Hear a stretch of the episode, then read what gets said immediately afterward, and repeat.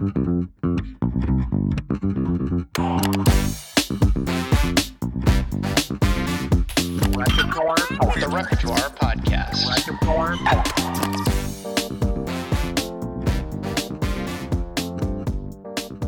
What is up, folks? My guest today is Chef Jon Merrick. He's a graduate of the Culinary Institute of America. He's worked in kitchens like Michael Mina, worked on the sales side in food distribution as well, for those of you that might have had a career change or just changed to a different role in the pandemic, or even just come to the kitchen from a different side of the industry. I always think those stories are fascinating and also just really underappreciated. I think there are skills that people put to work in roles like that that I just think are really cool.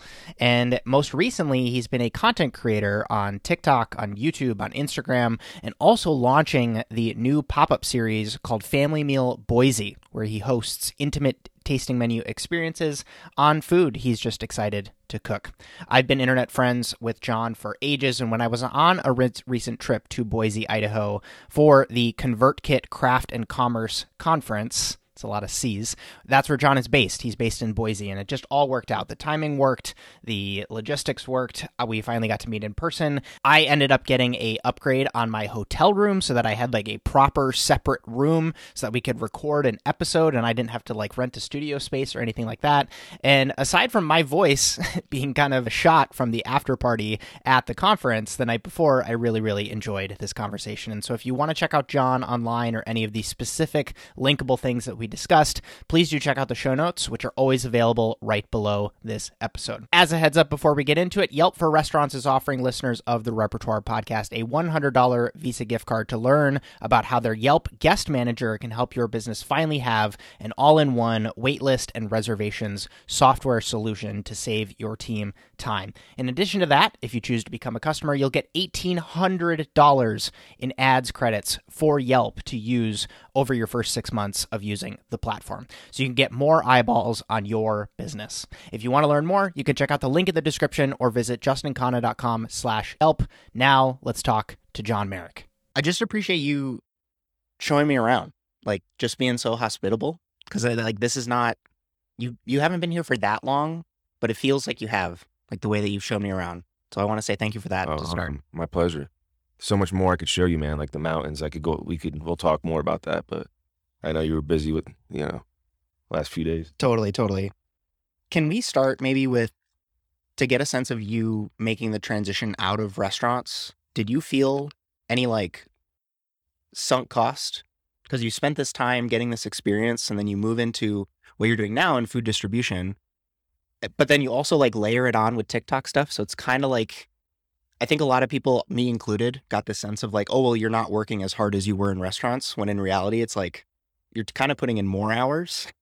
So I had to come to terms with that. Did you feel any of that? Kind of like, uh, I'm not working as hard. I'm not as integrous of a chef anymore because I'm not in restaurants. Did you feel that? Sometimes, man. You know, I got out of kitchens. Technically, my last kitchen job was toppers at the Wauwinet. Actually, I didn't even work the kitchen there. I was working back of the house. That was my last restaurant. Okay. I was actually front of the house. Okay. So, you know, I kind of got a little burned out from the Michael Mina experience and then just doing this seasonal travel. So 2014, when I got out, um, for a while, it felt weird. I think we talked about it the other day, like being in a restaurant on a Friday or a Saturday was like, how am I here and how am I not behind the line? Right. You're talking about like eating at a restaurant on a Eating at a restaurant. Yeah, yeah. Yeah. But it was also refreshing. You know, it was great to be able to cook dinner on a Friday and Saturday with the girlfriend and just enjoy family time and enjoy the time off. The biggest thing for me is what I miss is the brotherhood, the camaraderie, the inside jokes that are created in the kitchen. You know, all those like th- that banter. You know, for me, working in a restaurant became my family, became my life. I was actually kind of antisocial, awkward in public. When I, you know, when I would meet people, they would be like, "What the hell's wrong with this dude?" It took me years to kind of get out of that because I, the restaurant was my life.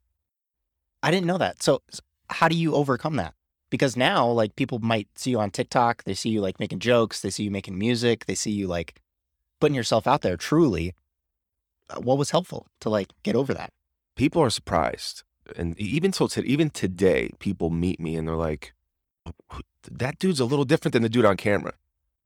And I think what it is, I think that I found that when I'm on camera, especially when it comes to food, I, it just pulls out this excitement in me.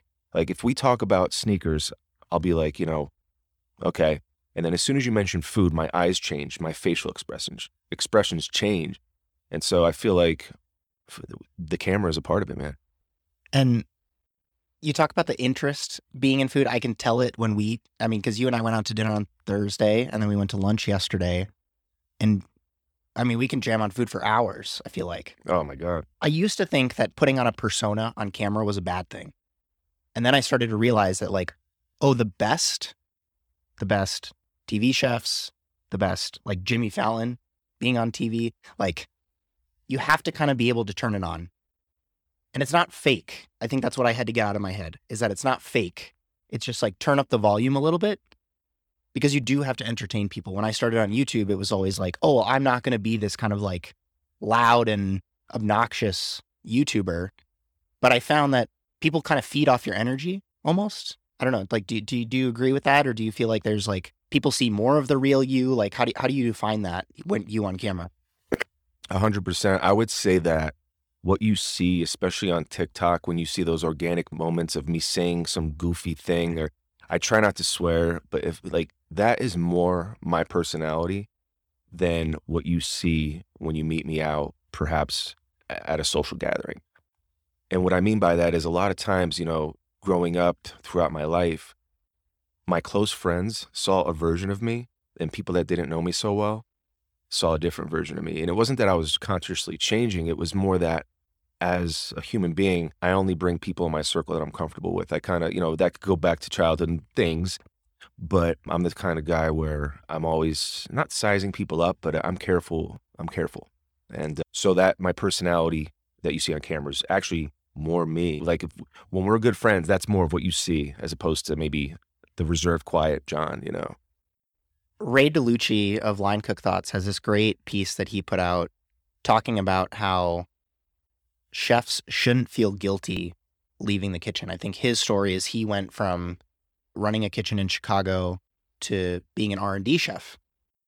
And when you think about making the transition out of kitchens, can you share for the audience a little bit of what your day-to-day looks like now just because a lot of people might have never even heard of the role that you're in number 1. And then number 2, I want to talk about a little bit of the strengths that you can provide to that position because you have the chef background. Yeah. So my day to day now, or when I first got out. I would say your day to day now. Let's start there. So my day to day now, it's a unique role. It's it's kind of a chef role. It's not a corporate chef like I was for a few years until I moved to Boise and COVID and whatever. So my title is artisanal provisions and produce specialist. So what that means, artisanal provisions is a portfolio of artisanal items. And when I explain it to customers, they don't really know what I'm talking about. But really, if you think of charcuterie and you think of cheeses, anything that you would put on your menu or in a dish that falls under artisanal, you know, all the molecular, not molecular, but all the stuff you would use for pastry, gelatin sheets, like that's our portfolio breads, desserts, purees, things like that. And a lot of it's imported for the most part, some of it's domestic. But I represent that portfolio. And then I also support our produce specialist with, you know, if you own a restaurant, I'm consulting with you. I want to know where you, what, what are your needs? Like, you know, so do you need organic? Do you, you know, do you need microgreens? And and so I manage both of those. And the punchline is I'm basically a consultant, if you will, as a support piece to the sales reps, working with customers at their property. We have a test kitchen. We'll bring them in. We'll do, I mean, we'll do full on presentations. So that's kind of my day to day, just, you know, trying to move the needle and, and consult, support them. You and I are both clearing our throats. I I talked a little bit too loud at a after party last night and yeah, that's just how it goes. So, do talk to me a little bit about the communication side of it, because you're you talked about this idea of your eyes light up when you talk about food, and I think what's so cool is you've almost like built that into your life. Like that's what you get to do for a living is talk to chefs about food. Like that's such an unlock of being self-aware enough to say, listen, that's actually what I can do as a job that a lot of people might not understand. Was it was that intentional or did was that like, oh, this is kind of just a cool perk of this thing that I'm doing? You know, at first I remember a few years ago I was a little I, I like to think that I'm a pretty humble guy. I wasn't when I was a young chef. I was that CIA grad that, you know, walked around with, you know, but as I got older, I got really humble. My my boss at the time, my mentor, he's like, Jon, you're you're too humble, bro. He's like, you you rock. He's like, you're a talented chef. And so I feel like my communication with other chefs in the in a role that I'm in now, I've balanced. You know, you, you have to read the chef, and you never want to offend them. And and so when we communicate, I feel like it's it's easy to find that common ground, common purpose and goal in communication having the the chef background and then some of them are going to respect me and some of them are going to size me up because they don't they don't know what I've you know done but I've found that the chefs I do create relationships with it's super strong and they respect the as opposed to me never working especially in kitchens it would be a lot different in that case. Because a lot of these companies it's easy to bring in a salesperson. There's a gajillion salespeople out there in the world. But if you don't understand food if you don't know kitchen culture, if you don't know what it's like to scale out recipes, if you don't know what it's like to keep food cost in mind, if you don't know just the nature of the fact that ingredients are perishable, that can get you in a lot of trouble. And you know, one thing for me, I, you know, just because I know when I was in the kitchens, I mean, I've yelled at sales reps. I've yelled at these people that they would bring in unannounced. Like I was a little bit of a, a Gordon Ramsay, if you will, at times. But one of the things I really try to maintain and focus on is I don't want to sell or place an item that doesn't fit the customer. If he's looking for a cheese, I want to sell him the cheese that is going to that, that's going to benefit his menu, not because I want to push my agenda. And as a salesperson, as a consultant, that's huge for me. And I see a lot of people out there just trying to sell the shirt off their back. They'll sell you anything just to, you know, for whatever reason. So, not a lot of people know this story, and you can stop me if this is you know too, too, a little bit too revealing to your current employer but i when i moved to seattle i knew that i wanted to make content but i knew the content wasn't making money first yet. It wasn't large enough i wasn't getting enough views i didn't have enough sponsorships i didn't have enough whatever. And so not a lot of people know that i worked on a food truck. And so i knew i wanted to still keep my hand in food because i still wanted to stay quote unquote sharp. But I didn't want the kind of like 14 hours a day managing a kitchen chef de cuisine position that I could have realistically applied for. And so I used this kind of secondary job to pay my bills, but then on my off time, I would make content. Is that the kind of like dichotomy that you're riding right now? Or is it something where it's like, this is actually a really happy medium? I like the fact that I don't have to monetize my content. Yeah, where, where does your head go with that? So, you know, my the good thing for me is, you know, this position it's definitely not a nine to five. I mean, uh, when when my emails go off, I'm I'm answering. There's a lot of times on weekends I have to, you know, I have to, you know, get some stuff done. But I balance it, man. It's a good balance. And I film at night, I edit at night, and I edit on the weekends, film on the weekends. So I mean, it's it's definitely a good balance for sure. So you wouldn't. I guess what I'm asking is like, are you feeling this pressure to do want to go content full time someday? I think about a friend of mine who has an art business, but then he has another job that is in a completely different industry. And he actually functionally juggles both of them. He has zero desire to go full time with his art because the fulfillment he gets from his other job couldn't ever kind of, you know, kind of compete with that. And so if you had the opportunity to go full time with content, would you? Maybe that's the question. Oh, that's yeah, that's a pretty easy answer. I mean, for sure. You know, when I first started dabbling and the TikTok came along, that's when I, I like I always wanted to film. I always say to people, I consider myself an introvert until you turn the camera on. It's just a weird thing about me. But when I invested in equipment and started taking it serious, I realized I could really build a brand. And it took a while. What I also noticed is like I started developing a style. I started being more comfortable. And I would love to, yeah, absolutely. I want to build it. I want to take it as far as it can go, you know? And here's the thing even if I have a million subscribers tomorrow on YouTube, that doesn't mean I, I can't work for a distributor. There's a guy named Vic something. He works for a company in Salt Lake called Nicholas. Okay. I hope I'm okay, to say that. He's been on Bar Rescue with uh, Jon Taffer. He's been on national television, and he's still he's a corporate chef for the distributor. And I always tell my job, I'm like, look, what I'm doing is beneficial to what the movement is. You know, I mean, imagine a customer meets you and you have this brand versus being not having that brand. It's, nothing but positive. Do you have any advice for someone who might be in a position where they're like, they're seeing you, they're seeing Omnivorous Adam, they're seeing Chef Authorized blow up on TikTok, and they're like, I kind of want to do that, but they're at a similar place to where I was, where you are. Like, the content's not paying for itself yet. Do you have any advice for for that person as far as like there's skills to learn, there's camera presence to be aware of, there's editing stuff, there's like what kind of style you touched on style, like any advice for that person who might be listening? Yeah, for for me, uh, YouTube. I mean, I did not know how to color correct. I didn't know how to edit. I didn't know. I got my camera. I had to call my boy. He's a, he's a film guy, and he literally over the phone taught me how to set my camera. I haven't changed it since, and I like it.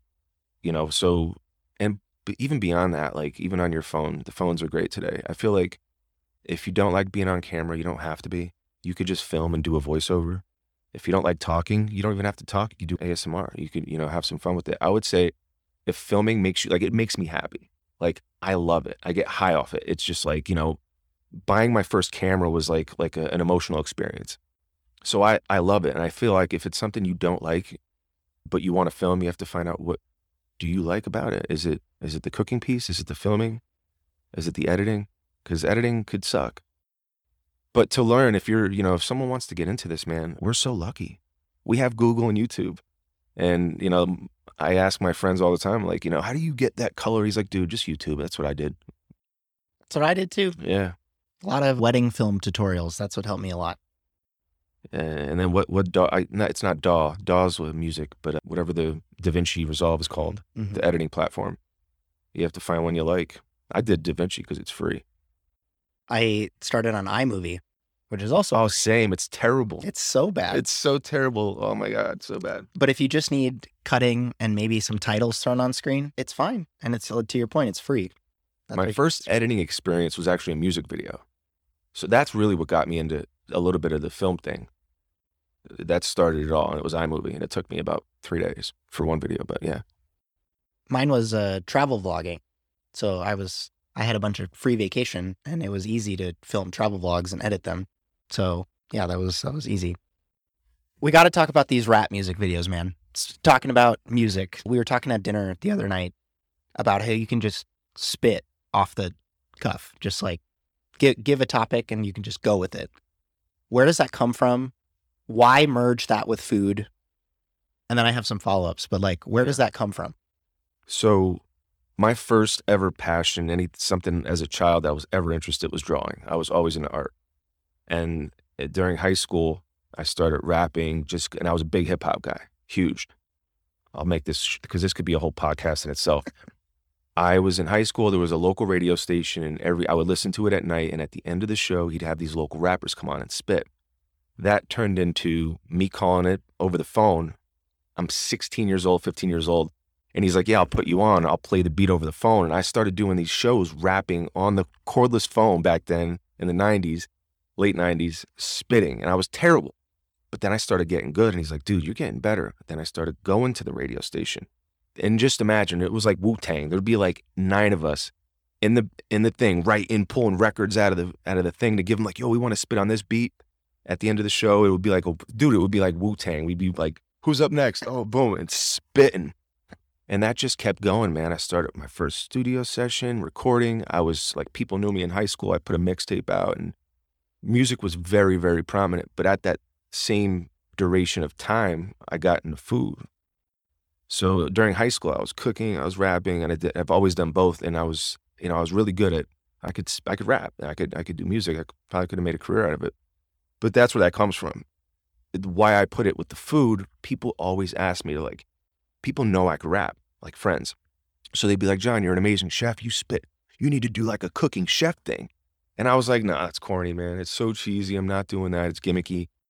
And then someone asked me, actually, it was my buddy Rich. I got to give Rich Conway a shout out from back home.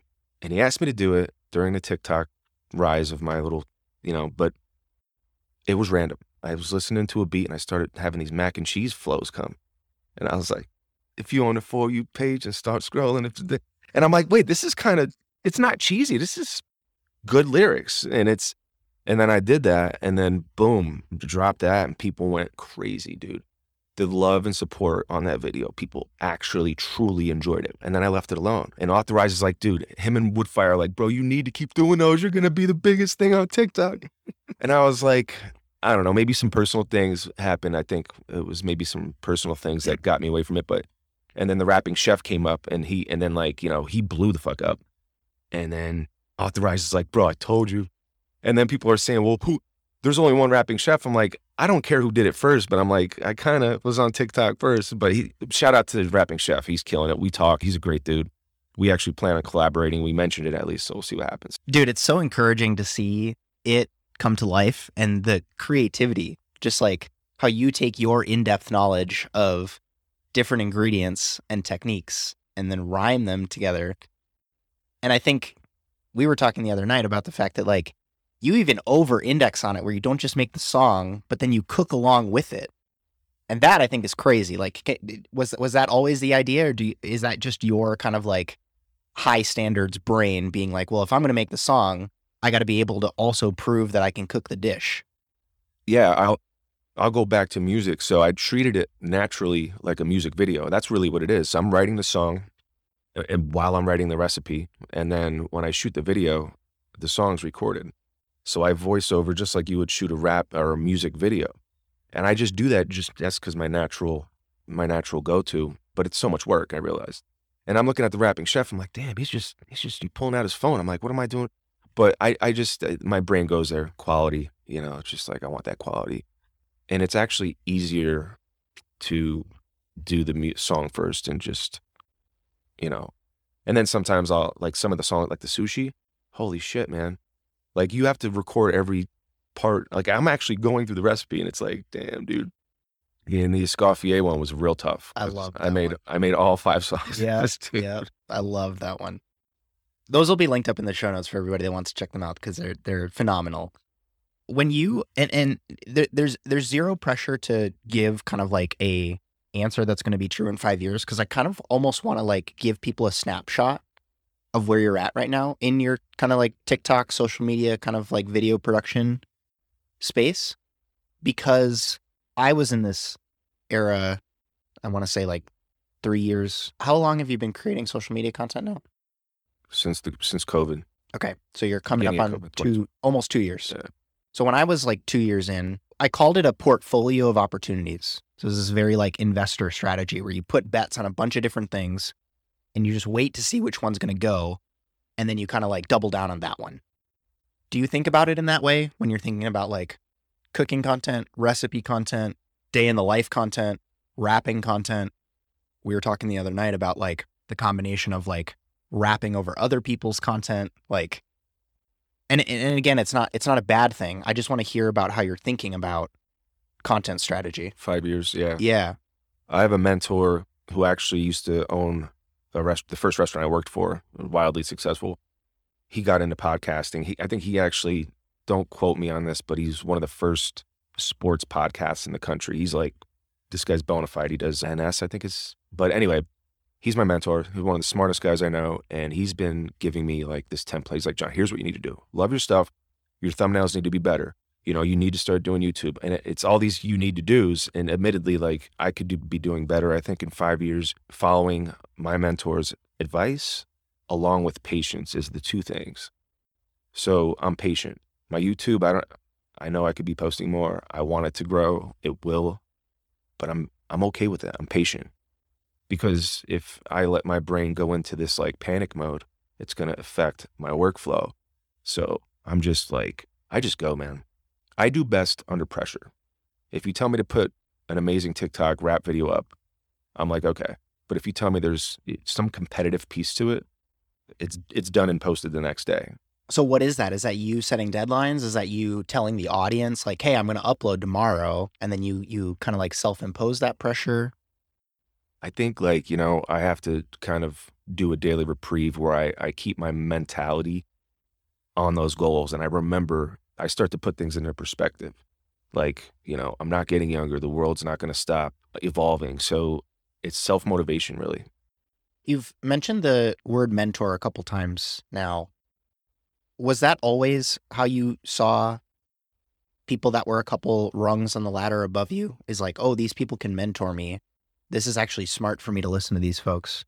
Because I think not a lot of people, one, look for mentors, period. And number two, not a lot of people know how to be good mentees. So it's like they have someone in their life who is, for all intents and purposes, a mentor, but for whatever reason, they don't listen to them. Like, Yeah. can you talk a little bit about mentorship and why why it's important? Yeah, and I never. It's funny because it's funny you asked that because I was thinking about this the other day. I had all these mentors, but I, I never called them that. I didn't know they were, and I didn't know how to use them as mentors, and I didn't know how to be a, a mentee. It wasn't until like I'll be honest with you, man, about five years ago, Guy Zahner, the guy I worked for, again one of the smartest, brilliant chefs I know, where I, the words started to be in my vocabulary, my vernacular, and now as I've as years passed, I I cherish it so much. I think it's so important. And I continue to this day to try to have mentors in my life. You know, I, you know, like there's a few guys that I continue to talk to, but huge for me because I'm so open. I'm the kind of guy like I always want to learn. I'm the chef that's like, especially now, I've gotten so humble where it's like my first mentor, that's what he told me before culinary school. He goes, if there's one thing, if you forget everything I taught you, remember to always be a sponge. He goes, when your sponge fills up and you have to wring out that information and store it somewhere, always be a dry sponge and be ready for information. So, but it, it's so helpful, man. Another word you've mentioned is humility a couple times. And I fell into this place where you almost have to not be humble to publish something, to like put something out there. Cause it's kind of narcissistic. Like, I'm going to put my face on camera and I'm going to call the account my name and I'm going to like put this thing out and I'm going to have the title that says my face. I'm going to hashtag my name. How do you balance like humility with like bravado and charisma and personal branding like in in that in that sense? Because there's a lot of people listening who are probably like you and I were there. When you're working in professional kitchens you're incentivized to like fade in with the wallpaper you know? Like don't stand out. How do you how do you balance that? I don't even think I think about it. I think I'm so relentlessly gunning to be successful. I think it's a fight inside of me that is just, I want to do it for myself. I want to do it for my family. I, I don't even, like, it's funny you said, I, I never thought about it like that. Like, you post your face, you, you hashtag your name, you're, you know, you're humble, but you're not. yeah I, I don't even know that I think about it. I don't even know that I care to think about it. I feel like I just go, man.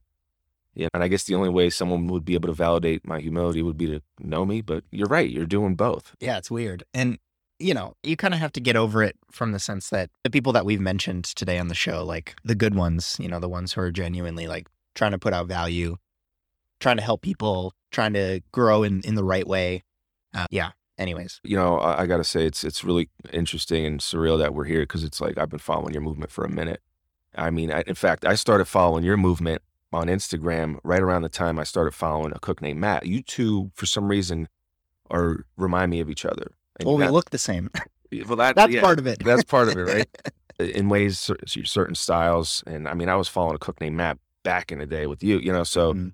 it's really dope to be here. Topic wise, I'm sure something will come to me, but, you know, one of the things about, I notice about you, like what you do, and I'm going to get away from myself now, is like the, your content brings me back to the mentality I had in culinary school, that young guy. Like you, like if I'm having a, an inspired day and I watch you, I'm like, it brings me back to that I want to go sharpen my knife. I want to go mise en place. I want to, you know, just thinking about food and the conversations. Like we talked about that dinner and we critiqued it and we broke it down. You know how refreshing that was? And helpful even to me because like we both give perspectives that maybe we didn't identify. So I I, th- I just thought that was super dope. yeah. Thank you, man. I mean, honestly, like to not only just be internet friends for so long, but now just kind of like be able to be in your city. And I think you messaged me, you're like, no way, you're coming to Boise. I couldn't believe it. I was like, what? Yeah, I'm I'm so glad we could record this. Number one, number two, like I think a lot of chefs they get lost in the sauce is maybe the best way to say it. Where there's this fire that ignites in you when you're early to the humble point when you when you are humble and there are things you don't know. And for whatever reason, too many HR meetings, too many conversations about food cost, too many yelling, screaming matches with purveyors, too many people walking out. they get to this place like not showing up for work. They get to this place where they like lose the fire in them to be excited about showing up with sharp knives or reading a cookbook on their day off or that's that's never gone away from me. And what I would always think to myself when I was like on the line or doing the orders for the next day when I was a sous chef or at stages in my life when I couldn't connect with other chefs. It was like, how cool would it be if this is what I could do? Similar to your point of like, how cool would it be if I could just like rap about food and have people see it, you know? So it was like, just do more of it. And we live in an era where you can actually just kind of like that. This whole conference that I've been in Boise to is just kind of like re reignited this idea of like, you can get paid to do what you love. That's the biggest piece, dude. Like I, I look around my studio, I paint. I'm just an artsy dude. I, you know, I obviously do. I rap, I do cooking, but I'm like, I, sometimes I look around. and I'm like, imagine getting paid to to just do my art. Like that's awesome. And not to say, like you said earlier, like not to say that I wouldn't. This isn't like a a flag, a red flag to my employer or whatever. It's just, you know, it's just real. One of the things I'll mention, uh, but the, you know, and this the segue to this conversation could be a podcast in itself, which is how I got into cooking and all that. But one thing I try to remember is that for me, cooking literally saved my life. Go on that. I, you know, again, to keep this story short, I, f- I fell into it by accident. I was getting kicked out of school. I was actually getting expelled. I was at a Votech program. My mother begged him. And I, at this point, have been through five shops, masonry, auto mechanics. I had one choice. I randomly chose, I think I chose culinary because one of my buddies was there. I wanted to hang out with him. And I went into the, the program. I started cooking at ninth grade. So it was Votech started ninth grade. And the rest was history. And by 11th and 12th grade, full time, full time, I got out of high school and I worked the line six days a week. But I say it saved my life because they, I might as well tell this story. This might get emotional, we'll see. But when they, when they gave me an option and they basically they told my mother, we're going to ask the culinary instructor, his name is Dave Joyce. They went to him, I later found out, and they said, Dave, this kid's getting kicked out and uh, he's a menace. And I wasn't that, listen, I wasn't that bad, but you know, I don't know what I did, but I did something, man. But they, they approached him and they said, Dave, you don't have to accept this kid. He's, he's, he's a, he's a nightmare. He goes, you don't have to accept him.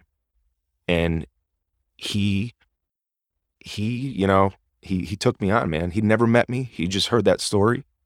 And like, dude, if he didn't say yes to that, to accepting me as a student, I I, I may have been dead or in jail. That's real real talk.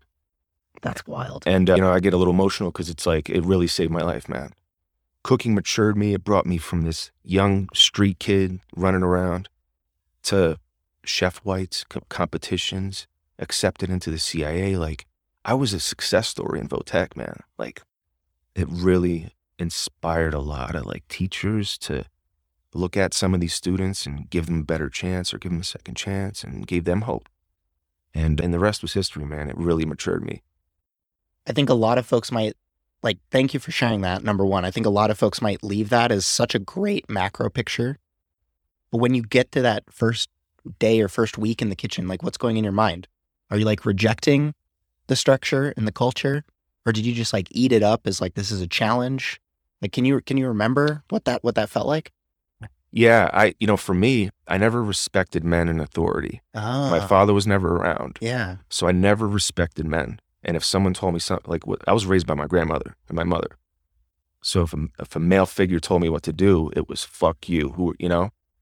But what changed was I, I noticed I started respecting. I started listening to people that I respected, and since I respected Dave, I would do anything he said. If he yelled at me, I kept my mouth shut. So there's something about that chef figure that fathered me. It it really did. It allowed me to to grow up and and listen to another man to tell me what to do, let alone tell me what to do, but to be screaming at me. I always said I'll let a chef scream at me if I respect him, but you know, take me out of the kitchen and uh, let a man scream at me. It's a little bit different. So I naturally just humbly accepted that, you know, respect for for chefs, man. That's so interesting. You say I, I don't, I don't think we've talked about this. I had a, so I was my my parents got divorced when I was three, and I love my dad. He, but he, his custody for, with my sister and I was only seeing us every other weekend. So I was also raised by my mom. And my dad is not the kind of like handyman, get his hands dirty, teach you how to build a tree fort type of guy. He has a lot of other kind of like more academic values that he instilled in me. But as you were saying that, I think I have a very similar resonance to why I attached myself to chefs because there was this kind of like masculine, figured out. People talk about the brigade structure as like it's like the army. Yeah. There was like something there that like I was also craving. Yeah. It definitely gave me structure and balance. When you I mean any anything else from that just kind of like those early days in kitchens after you've tried so many things and you finally get into this environment that feels right. Anything else from from that time that stands out? It was weird. It's just so interesting. It's like, was it fate? Like, what was it? Like, how did I land? It just made sense. It was like a perfect fit. Like, I remember the exhilaration was just one of the things I loved. Like, especially even in Votech when you're cooking all day and you're sweating and that feeling of a parched mouth and that first sip of a soda and then the, just that exhilarating feeling of like you just worked out like i remember that being awesome or that first cigarette after like a four hour run in the kitchen it just you know there was something about that that i fell in love with man and it just i think the exhilaration it was it was an endorphin rush Do you how do you mature from there? Like to continue to get a little bit more of a sense of your background. How did you mature from that point? Because I think a lot of people, and you probably know some of these people, they'll spend 15 years in that phase, just like running their body into the ground, just like chasing high after high after adrenaline after adrenaline. Did you have a point when that became a little bit too much? How did you progress from there? I well, so I was running this restaurant for three years in Pennsylvania, and we parted ways. So to go back, when I was in culinary school, man, I wanted to do fine dining. That's all I wanted to do, and I wanted Michelin star level. And for whatever reason, I didn't take that path when I was younger. So when I left Pennsylvania, I ended up work. I'm like, I'm going to a Michelin star restaurant. So I staged at Acquerello in San Francisco. I kind of wish I took that job. She ended up getting two stars kitchen was small, food was amazing. And I'm like, I went to Mina and I saw Mina's kitchen as like, this is that aha moment. And then I'm 29 years old. I don't want to be a line cook. I didn't want to spend two years trying to be a sous chef. So I took a bunch of notes and I bounced. And, but to, to your point, grinding, that's how I did it my whole career. I just went until the wheels full, flew, I fell off. I just went too hard. And I think I really got out of that mentality when I left the kitchen because that's all I knew. I don't know if I ever, you know, like when I was a head chef, man, I was working harder, not smarter, admittedly. And I, so I think when I got out of the kitchen and had this work life balance, that's when I realized like, I'll never let myself do that again. If I went back in kitchens, I would have much more wisdom and I would, I like to think I would approach it different. But no, that's how I did it, man. When you go into this high caliber environment that was Michael Mina's kitchen. How was that different? What did you learn? Some takeaways? Because I think a lot of folks listening are thinking about they're they're in a casual environment right now. Maybe they're in culinary school and they're thinking of, you know, kind of like high caliber places. Any stories from your time there or specific takeaways that you got from working in that kind of an environment? Yeah, I actually worked with him, so I didn't know he was going to be there. But his chef had to had to leave, take a leave, and I was in the alleyway I think maybe having a cigarette, and Mina comes up to me and he saw my CIA shirt, and I think he's a grad, and he's like CIA, and instantly that that pound happens. He was actually working the pass, so when when he came in, everyone, all the sous chefs were like, Mina's here, so the pass has to be perfect. Tape down the linen, boom, boom. What I learned from working at Mina was, I remember looking at the cooks next to me that didn't go to culinary school, and they were they would run circles around these guys I worked with back east in these like smaller towns I'm like, this cook's been cooking for two years. These women I worked with, this Asian girl, this white girl with tattoos on her face, these girls were so badass, man. The white girl with the tattoos on her face, I remember she lived in Oakland. And I went, I was like, Chef, she has to take the train home late. He's like, dude, do you see her? She's like, they're more afraid of her. but like, these were badass, awesome cooks. And I just remember being like, now I could see why culinary school is not needed, it, depending and, and, but that was when the aha moments, the technique, obviously uh, the technique, it, it was standards, man. Like, you know, it brought you into a restaurant where you don't have a choice but to learn the right way. And uh, you could pick up so many bad habits. And I feel like Michelin stars aren't the only good restaurants, but I feel like it's a good starting point to quality and a good restaurant, good practices. We had a rebranding of this podcast. It used to be called the Emulsion Podcast. Now it's called the Repertoire Podcast. And I have this question in my brain that I've been kind of like kicking around, and I'm going to try it on you, and we're going to see where it goes. And I, I hope to have it be a I ask every guest this question. Question is, what's your favorite part of your repertoire? Define repertoire. So I look at it as a collection of skills that you've either internalized or mastered that at a moment's notice you can pull it out and use it to execute to basically you know so from your experience the audience now knows you've been to culinary school you've been in high caliber kitchens you've been on the sales side the distribution side. When you think about all the skills that you've kind of amassed what's the most valuable part of your repertoire I think one of the things that the first thing that comes to mind is for so long I was cooking other chefs' food and I never had that opportunity to cook my menu. And even to this day, I never ran a restaurant where it was fully my menu.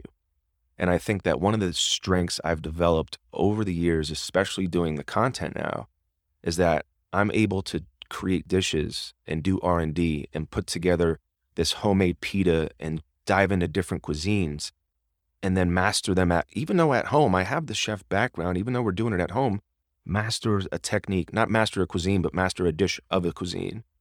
And I think that gives you so much more of an upper hand than even some Michelin star cook that's cooking Michael Mina's food. That's all he knows. But now I think one of my strengths is I've had a chance to dabble in so many different techniques and it just adds to my suitcase.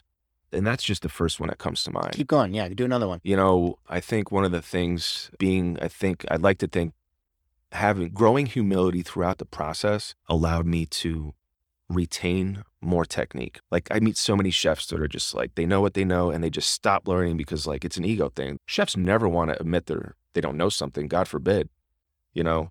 But I think that helped too, man, just being open to learning. Even though I know the answer, I might, I might know how to make an amazing pita bread. And then you come over and you're like, well, you know, we, I kind of did it this way over here.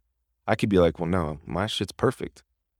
But if I'm, if I shut my mouth and just look at what you're doing, I might, I might learn something. Wow, that was actually something better than I did, you know? So I, I kind of, kind of try to keep that approach.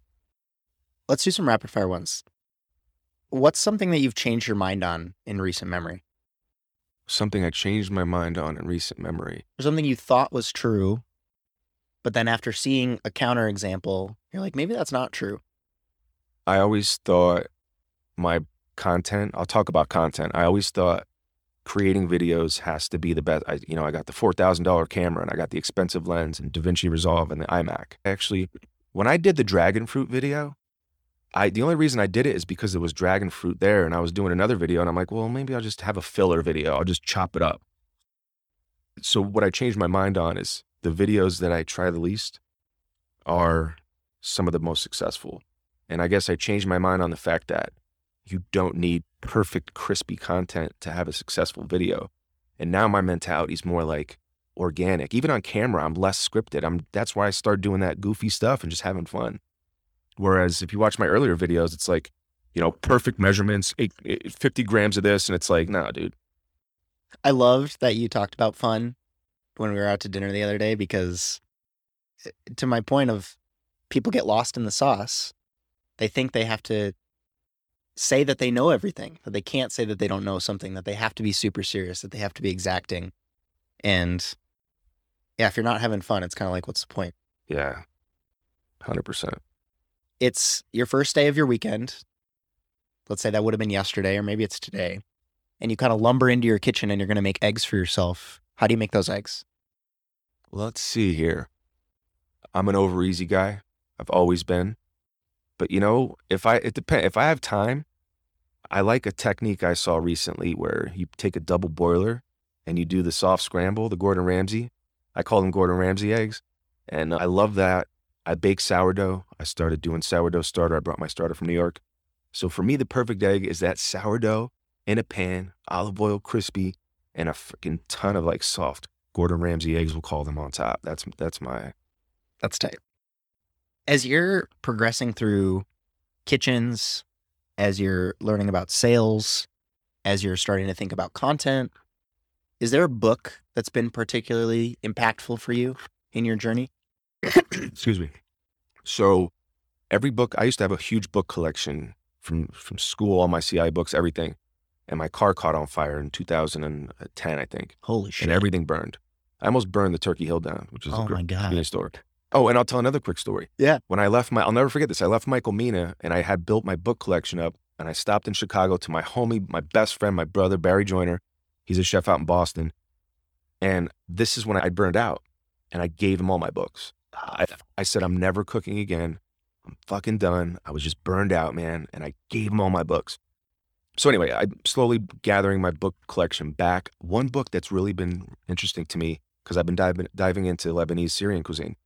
My father being Syrian, I have my mother's last name, whatever. I have this Syrian cookbook from I forget her name, but I look at these recipes and they're so simple. And I, and I so I did this dish chicken hashweh. Hashweh is stuffing. So usually take meat and it's a rice stuffing. Not like Thanksgiving, they use rice. So anyway, I'm looking at these recipes and I just have fun with them. I follow directions, but I tweak it. And it's some of the most tasty food, man. It's so freaking awesome. And that's my new thing now. I'm really focused on Lebanese cooking, Indian. I mean, the spices in Indian food is just so amazing to me. we were talking the other day about this idea of simple versus complex. And I think that there's something there where you can have something that's so simple because you're probably working with great ingredients, or you can have something that's a 13 ingredient spice blend. And there's so so much complexity, but you don't you don't even see the complexity because it's like all of it's been reduced to a powder and it's coating a piece of paneer, maybe. Yeah. You know, it's fascinating. Fascinating. I love the statement, or whoever said it, or uh, it's sometimes the ingredient that you eliminate or take away that makes the dish. And I think that lately, man, I've just been, my cooking's definitely gotten more simple and homey and, and rustic. I heard that definition of great editing at the conference this weekend. Great editing is when there's nothing left to take away. So, in other words, your art is not done when there's nothing left to add. Your art is done when there's nothing left to take away. Yeah. Thought that was really interesting.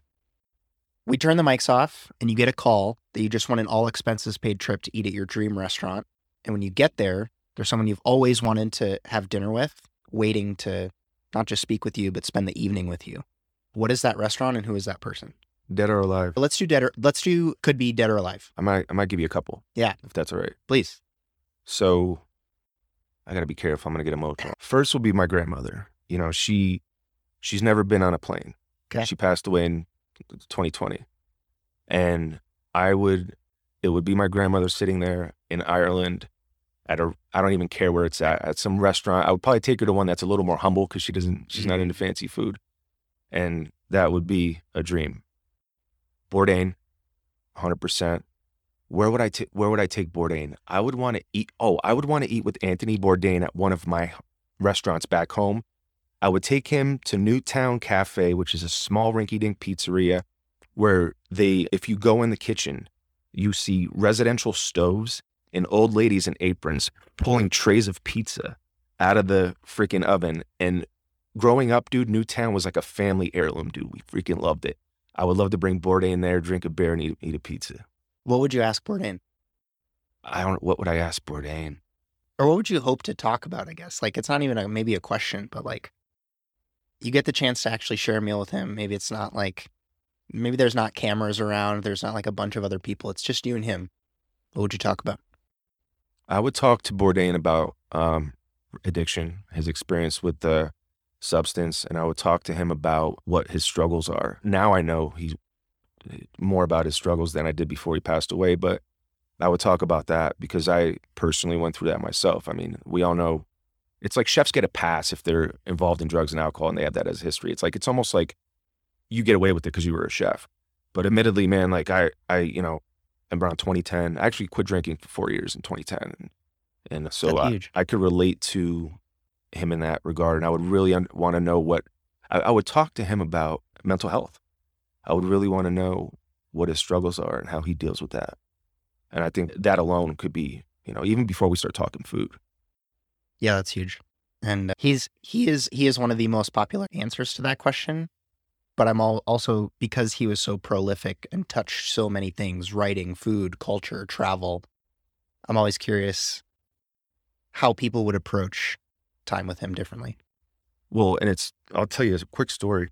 I'll tell you a quick story. I was in Nantucket Island. I hadn't drank in four years. And I'm in this new place and new friends and new environment. It's summer. And I'm like, you know, can I have a drink? Can I not? And I thought about Bourdain. And I remember saying, well, Bourdain did heroin. Bourdain had struggled with alcohol. But he's on TV traveling the world and he's able to have a drink once in a while. And I use that as an example. But then you flash forward and, and obviously the tragedy would happen. It's like, was I using the wrong example to justify? So, and that goes back to why I would love to just talk about his struggles because I struggle a lot, a lot of that too, man. And mental health to me is is is really really big. How do you stay on top of that? Like, there's a lot of chefs who probably they're where you and I were ten years ago, where it's like mental health doesn't matter, just suck it up and figure it out grit through it. It's to be fine. Who cares? Mental health was never at the forefront, and now it's finally being talked about. So, how do you stay on top of your mental health? So when I when I wasn't drinking, I was involved with a lot of people in recovery, and there was a lot of fundamentals that I got menteed with, and uh, that that'll stay with me forever. Some of those things like a daily reprieve, waking, trying to free myself of anger, resentment. Resentment's a big one. You know, anger, you know, when I cause damage and wreckage, you know, how do I, so daily reprieve meaning like I open my day with this like almost prayer of like, you know, balancing myself. When someone cuts me off, am I doing road rage or am I just making a joke out of it? Like, go ahead, you know? And then doing it at night, that's a big one for me. So you do it twice a day? I try, well, I used to. Yeah. No, I'm genuinely like, this is a very tactic, excited audience. It's not necessarily talk about it in the macro because I think a lot, too many people talk about it. Mental health's important. Mental health's important. It's like, yeah, we all know that it is, but it's like, what's helped you get into the strategies that you've used? And, and that's why, again, like, pardon my just like over questioning sometimes, but I think getting to the heart of like, what do you actually do? Because that helps, that helps the listener. Yeah. Creating art definitely helps me. Obviously, cooking, that's a big piece to it, you know, and then, you know, again having these mentors like there's people i talk to that that we we basically like therapy too i saw a therapist in 2020 when covid first hit the company i was with went bankrupt my my girlfriend who i thought i was going to marry moved to hawaii lost my job my grandmother's dying like i was going through a tough time man and then i had this thing this health issue and i was in a dark place and i met this therapist dude and she there's a lot of bad ones but she was awesome and I think for me personally, diving into my childhood and the traumas and the things that not, no, no one's heard me talk about, those are the things I have to continue to work on. Single mother, single grandmother, no father. Like it's, I call it suppressed because a lot of it's suppressed. I don't know what's there until you bring it up. And you might, someone might say something that sparks a childhood memory and I can get emotional because it's like, it's all hidden, man. It's all, I've been, my whole life, I've just been fighting through it. So I, till this day, I need to continue to to work. And therapy shouldn't be this taboo thing, man. I don't know why it is, but I was talking to a guy the other day. He had the suicide prevention for the high school kids. And I had a conversation with them And I asked them, I said, Well, this money's cool. You, you fund all these things. I said, Are you guys doing anything to offer therapy? I want to see therapy more available. If you break your arm and you go in the hospital, they cast you up and they they work with you. But if God forbid you want to see a therapist and they, they it's like, oh, you're next you're next up for the loony bin. Like, I don't know, man. It's tough to find one. I'm still trying to find a therapist that's solid. Did you, when you were doing sessions, were they remote or in person? I was in Ithaca, so totally remote. Everyone was petrified. Everyone had five masks on, goggles. Like it was crazy. So we didn't meet in person, but I, I got a lot out of, out of it virtually.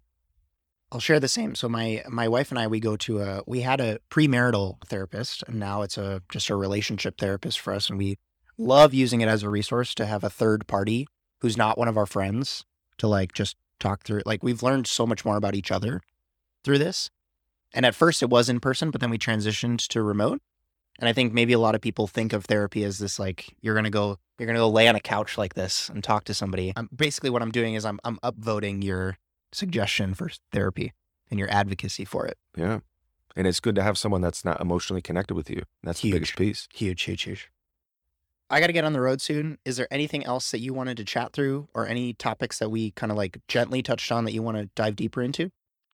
I don't I don't think so, man. My brain's all over the place now. that We had this conversation, so I'll think of something after we turn the mic off. I'm of sure. course, of course. And we'll do an episode two for sure. And just excited for you to come to Seattle. You'll hang out with me. You'll hang out with Matt, I'm sure. And we'll just, you know, we'll- Yeah, that'd be dope. cool. That's the last thing I'll say is I'm excited to get out there and you know, I think that as we grow through the summer and and the world keeps moving, dude, we're definitely we're definitely going to see each other soon and we'll do some we'll do some cool stuff out there. I'll bring the camera and Oh, Appreciate Yeah, you I want to see your I want to see your stuff, dude. Oh, yeah, yeah, yeah. I want the tour. I mean, listen, it's not it's not that fancy. I was taking photos of your setup yesterday and I mean, you see the setup that I'm rocking now. This fits in a suitcase and this is literally like all that I need. And I think that's also the beauty of it and maybe, you know, a thing I can leave folks with is this idea of and you probably know this too. For $5,000, which sounds like a lot to someone starting out, you can get to what to someone like Anthony Bourdain or Michael Mina would have walked into in a production kitchen 10 years ago for $50,000. Oh yeah. So, this idea that it's become so democratized and any of us can start, I think that that's what the beauty of it is. And I'm just stoked to see you like out there creating. Dude.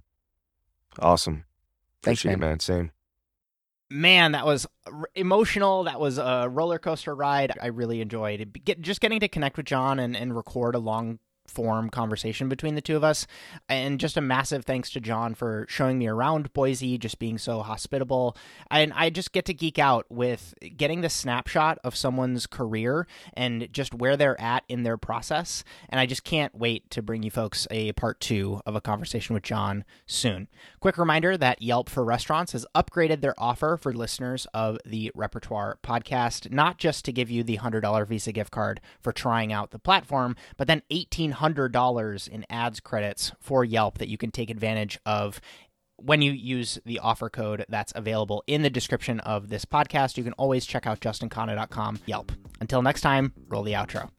Well, well, here we are together again at the end of another episode of the Repertoire Podcast. If this is your first time listening, this is a show for hospitality creators who want to think better, increase their performance, and believe that it's possible to take lessons from what others have already learned. I am your host, Justin Khanna, and if you're new here, I'd like to personally welcome you to the show. I hope you enjoyed this episode. Friendly heads up to check out the show notes inside of the description of this podcast if you want to check out previous guests, links to specifics that got brought up in this episode, as well as other helpful content that we create and share here online because everything we do is focused on helping you along your journey. If you don't have a ton of time, the best place to start is with some value sent straight to your inbox every single week. It's called the Repertoire Newsletter, where we share knowledge on sharpening your skills, asymmetric upside, and exploring the industry beyond the status quo. If you subscribe, we'll keep you up to date on trends that are shaping the hospitality creator ecosystem. We'll share discounts on gear that we find, as well as content that we've been producing ourselves and helpful articles that we've already read and decided are worth your time. Last up, if you want to connect with other industry professionals in the Repertoire Pro community, you want to check out courses like Total Station Domination or download free tools that we've created, you can learn more at joinrepertoire.com. That's J O I N R E P E R T O I R E.com. The only ask from me is that if you enjoyed this episode, I'd really appreciate a review of this show on Apple Podcasts as well as Spotify to help the podcast universe know that people like us like shows like this. Regardless, I'll see you in the next episode. My name is Justin Khanna, and I Hope you have a good one. Mm-hmm.